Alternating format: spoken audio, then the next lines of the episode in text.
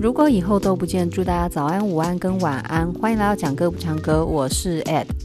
今天要介绍一个非常特别的歌手，之前在我们的单集里面也有一半简单的带过一下他，但是因为他的音乐性太强，然后有一些专业的东西我实在是不懂，所以在介绍上其实有点困难。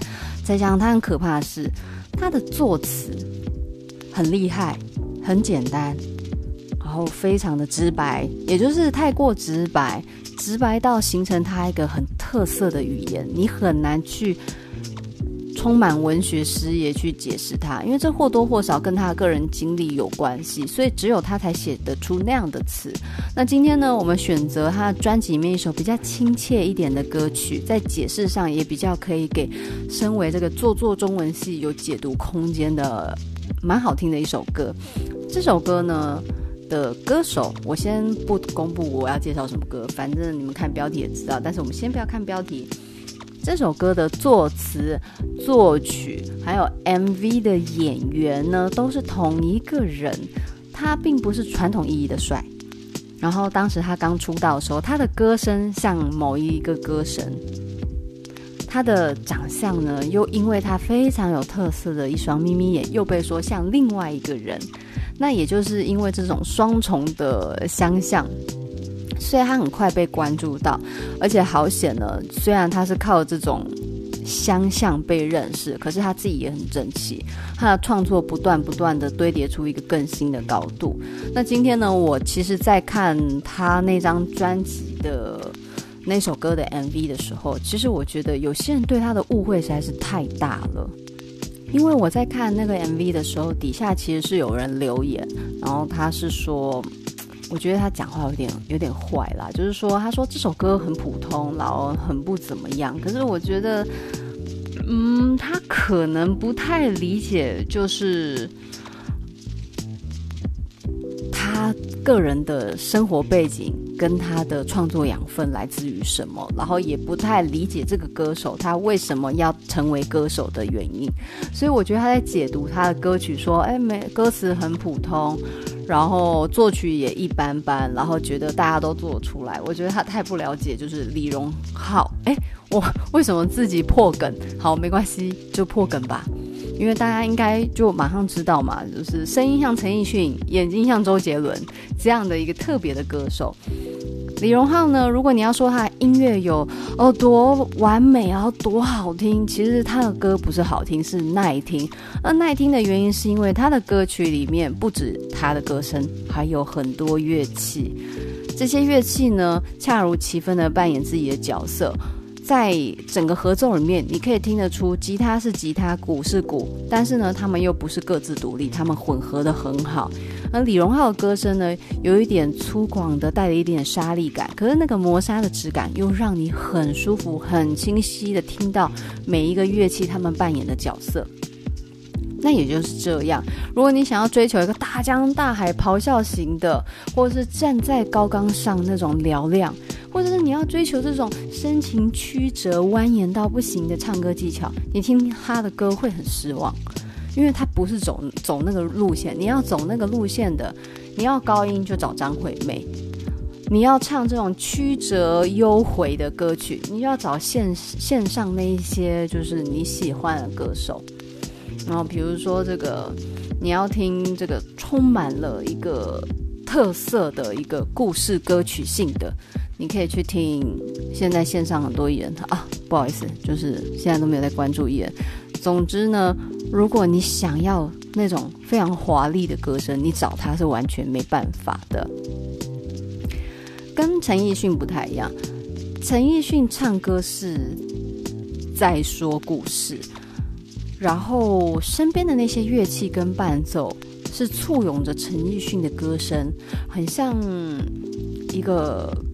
观众的概念，然后很像舞台观概念，然后这些乐器的伴奏缓缓的拱出陈奕迅的声音，然后你会听着陈奕迅的声音开始在讲述一个个故事。但是这个李荣浩不太一样，他的声音跟乐器是平行的，是平等的。你在听他的同时，他的声音就是其中一个乐器，他不会去抢其他配乐的一个风头，所以我才会说，你要看，你要先弄清楚，你听他的歌是要追求什么。嗯，比较特别的地方是，我很欣赏，就是李荣浩他的创作的这个旋律性上面很强烈的是，充满了一个不一样的变化。你因为你们知道流行歌会有一些固定的曲式，然后有时候你在听会觉得啊，接下来就是大概呃这样往上走。你听大部分的歌，你大概都可以预期他的歌曲走向。可是李荣浩不会，他的歌词常常是唱，他的歌常常是唱到一半你就觉得，哎，这里该高音，他没有，他给你往下；然后这里该转折，他不转，他偏偏呢往上跑，然后你就觉得，哎，奇怪，这是发生什么事了？那这种唱法就会让人非常专心在听他搞什么鬼。那这个搞什么鬼的过程，你会听得很专注。爵士精神就是要这样。音乐是一个有机体，你必须要专注于它，你不能只是把它当伴奏。所以李荣浩，我觉得他某种程度有爵士精神，实践得非常好。我在这些年听了这么多音乐里面，他把爵士乐精神这种有机体、一种不能当伴奏的那种独立性诠释得非常好。你听他的歌，你很难当伴奏吧？我想，当然他也有为了。迎合市场而写出一些很好听，但是又不会让你觉得太特色过于尖锐的歌曲。那今天介绍这首是我第一次听他的歌，然后当时听就非常喜欢。但是这首歌其实相对的就是比较适口一点。什么叫适口？就是比较适合大众音乐的口味。所以在听的时候。大家接受度会比较高，但是同时，如果你期待是刚才我说的那种李荣浩式的风格，你会有点小失望，因为他这首歌有点像是他的明信片，呃，不是明信片，有点像是他的名片，他跟你介绍我是谁，但是他不可能一开始就把自己最真实的样子揭露给你看，所以他透过一首非常大众 popular 的歌曲跟你说我是谁，让你先适应一下他是怎么样的一个人。今天要介绍这首歌曲呢，就是他当时呢，二零一三年九月发行这张专辑《模特》，由福茂唱片在二零一三年九月十六号发行的这首《模特》。那里面呢，最有名的一首就是《李白》，还有《模特》这两首歌，这两首歌非常非常的有名。那我其实比较偏爱就《模特》这一首，因为在曲式上面跟传统的流行歌有一点区别，但是相对来讲就会比较偏门。喜欢的人喜欢，不喜欢就觉得这个歌曲没什么。好，我们今天就进入今天的正题喽。模特，哇，刚试唱一下这首歌有点困难呢，我试看看用原 key。好哦，我们预备开始。穿华丽的服装，为原始的渴望而。站着，用完美的表情为脆弱的城市而我冷漠的接受，你焦急的等待，也困着，像无处生存在橱窗里的模特。有没有听到我喉咙嘶哑的那种挣扎声？因为压很低啊，脖子要压低，然后喉咙还要压着。好，这段歌词呢，穿华丽的服装，为原始的渴望而站着。其实人为什么要打扮？女为悦己者容。那其实这句话意思就是，女生是为了喜欢自己人而打扮。当然，现在有很多女权啊、男权啊、爱自己啊，巴拉巴拉很多概念。但其实人类会打扮的原因，就是为了吸引注意。那吸引注意有什么好处？增加得到良好配偶的几率，也就是所谓的求偶嘛。我们就是为了繁衍下一代而打扮，用完美的表情为脆弱的城市而撑着。我们在这个应该说各种高楼大厦，然后金钱物质的世界构筑的那整个一个一座一座的城市，然后我们用自己。假的那一面去迎接着所有外在人事物的应酬，那种公关客套的互动。我冷漠的接受，你焦急的等待，也困着。就是说我被动的接受世界的一切，而某一个程度上，有些人他们是用一种比较积极的焦虑的方式，在追逐着生命。可是呢，不管是被动还是主动，同时呢，都被困在这个物质的世界里面。然后就像呢，那些橱窗里面没有办法动的模特，他们只是看起来不能动，但是其实我们同时也被困在那些欲望啊、物质底下了。好，接下来副歌，除了灯以外，我还能看见什么？除了光以外，我还能要求什么？除了你以外，我还能依赖哪一个？除了灯以外。就是在我们所看见能被照亮的那些区块之外，我们还能看见更远的地方吗？可是除了众人，这个光其实就是众人注意你的那个焦距、那个焦段。在这些所有人都注意的焦段里面，我还可以去追求别的事情吗？可以去逃避那些人的要求跟对你的一种关注？你还可以去追逐属于自己想追逐的事情吗？那除了真心以待的你之外，我还可以依赖谁呢？我能依赖自己吗？在这一段副歌就有非常非常多的疑问。那这些疑问同时也彰显着，身为被困在橱窗里的模特，我们急于挣脱。可是呢，在挣脱以外是什么？就像毕业生最后的结局，两个人好像出脱了，好像离开了一个困境，但是下一个困境呢？我们的未来是什么？好，他继续唱。在千里以外，在呼喊的是什么？在百年以后，想回忆的是什么？在离开以前，能否再见那一刻？这一段我是凭记忆唱的，所以如果有错就我们把它 forget it。好，在千里以外，能在呼喊的是什么？就是我们想追求追求那些光以外的事情。那在那些黑暗、未知里面，到底藏着什么，在呼求我们，希望我们去追逐它。然后，在我们都离开这个世界的百所谓的百年以后，我们想要留下什么被记得？在离开这个世界以前，我们是不是可以再见到我们充满生命原动力的那个时刻呢？好，接下来进到。这个更强烈的层层递进的副歌，比较高音的地方。记得你的眼睛将会亮着，我的手臂将会挥着。谁说世界早已没有选择？记得你的眼睛将会亮着，我的手臂将会挥着。这些亮着挥着，就是一个行动力的展现。我们这些出于自我意志的一个行动力的展现，就是在证明这世界上怎么可能没有自由意志？这比较积极的一面啦。我比较消极，我觉得人是没有自由意志的。好，总之呢，这一句它要彰显我们能笑、能动、能哭，能记得、能爱、能恨，这都是一个自由意志的展现。怎么可能没有选择呢？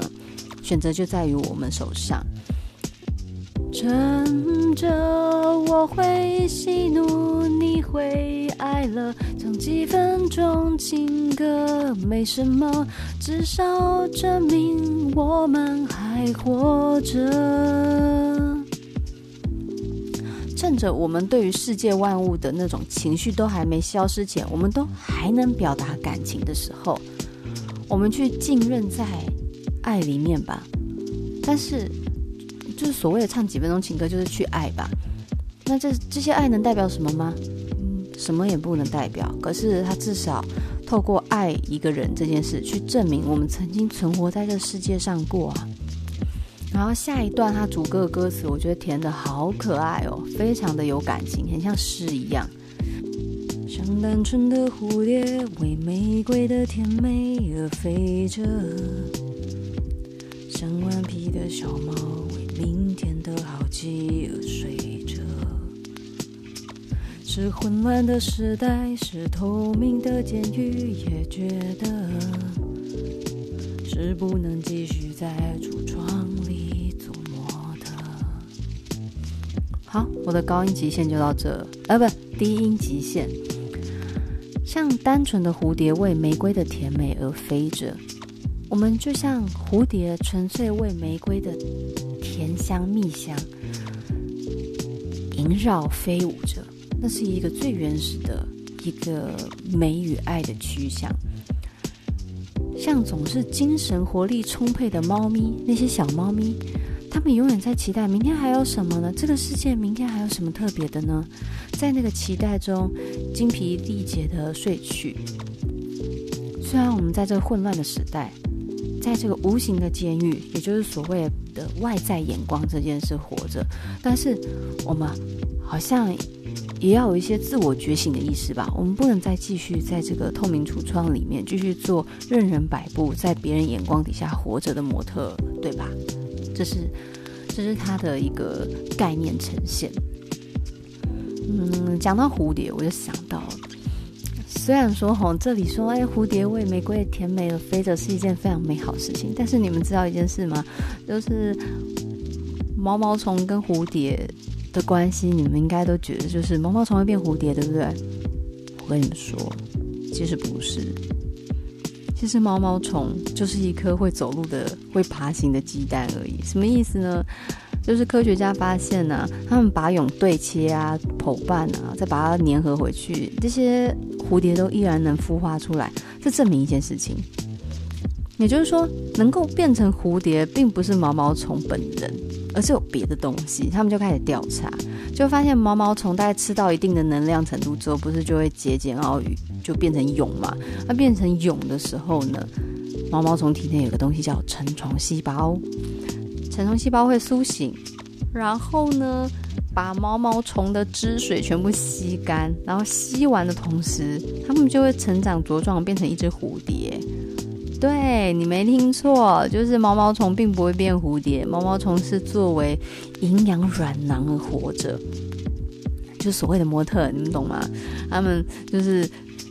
吸饱了这天地的万物精华，然后静静的等待被吸干抽尽的一个时刻。所以毛毛虫到底有没有活过？I don't know。但是，嗯，这首模特，我觉得某种程度有点像这个感觉。你的灵魂自我觉醒的同时，就会把你的躯壳给吸干。就是你要超脱，你就必须抛弃掉外在物质的一切。但是。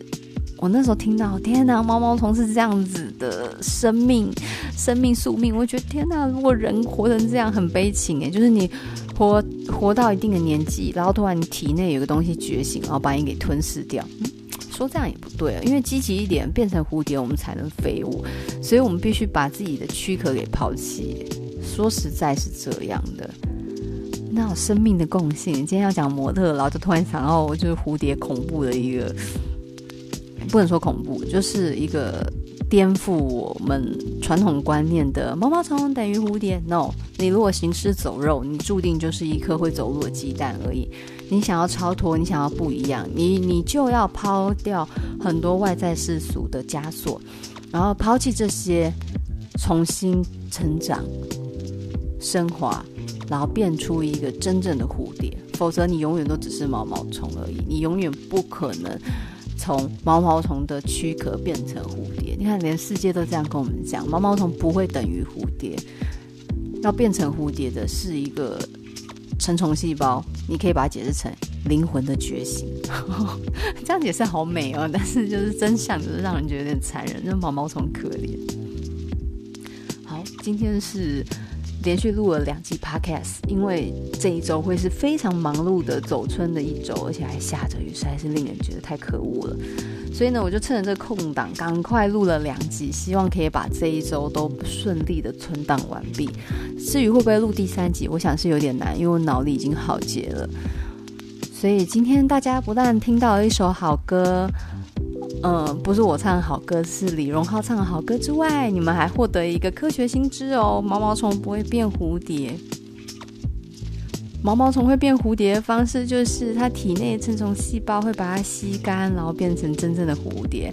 所以，我们不要活成行尸走肉的毛毛虫，要活成灵魂自我觉醒的美丽蝴蝶。与大家共勉，有点恶心的共勉，有点恐怖的共勉。但是希望大家一起脱离模特的枷锁，活成更漂亮的自己。我们下次见，拜拜。